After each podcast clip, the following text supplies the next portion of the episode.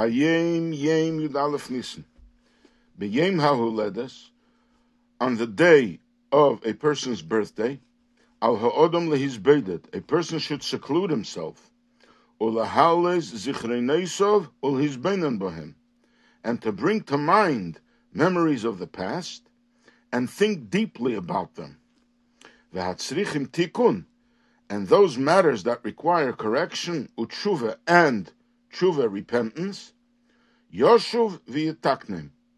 He should do tshuva, he should repent, and he should rectify them. Now, this is very interesting. It comes from a letter of the Frierdiker Rebbe.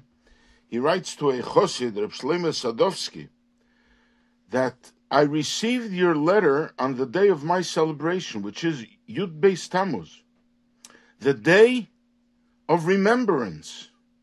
As it says in Sforim, that on the day of a birthday, a person should seclude himself and bring to mind the memories of the past and think deeply about them, and all the matters that need correction and tshuva, that's what he should do on the day of his birthday.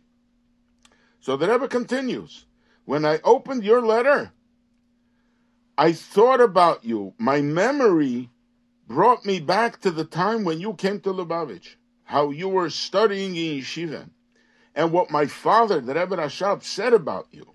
His hopes that he had about you for the future to strengthen Chassidus like one of the first Tmimim should do. And it is clear to me that the words of a tzaddik are eternal, and the Eibishter will strengthen your health that you should be able to fulfill your mission. And it'll be good materially and spiritually. And what's interesting, the Rebbe also goes into the details, to the mundane details. You write that you're not well. I'm sure that you're going to listen to the doctors, and the Eibishter will send you a refuah shlema and will strengthen you for good and sweet years and much nachas of your children. What I find interesting, the Rebbe writes that it's a day of seclusion. You would think that it's a private day. What is a private day by a Rebbe? Thinking about his chassidim, thinking about their mundane needs. This is personal to the Rebbe. This is what a Rebbe is all about. So we should add that we saw by our Rebbe on Yud Nissen besides for the fact he used to go to the Ohel regularly, but he spent a good chunk of the day with farbrengens and giving dollars and giving brochas and being with his people.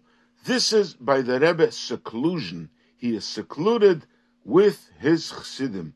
What love the Rebbe has to chassidim.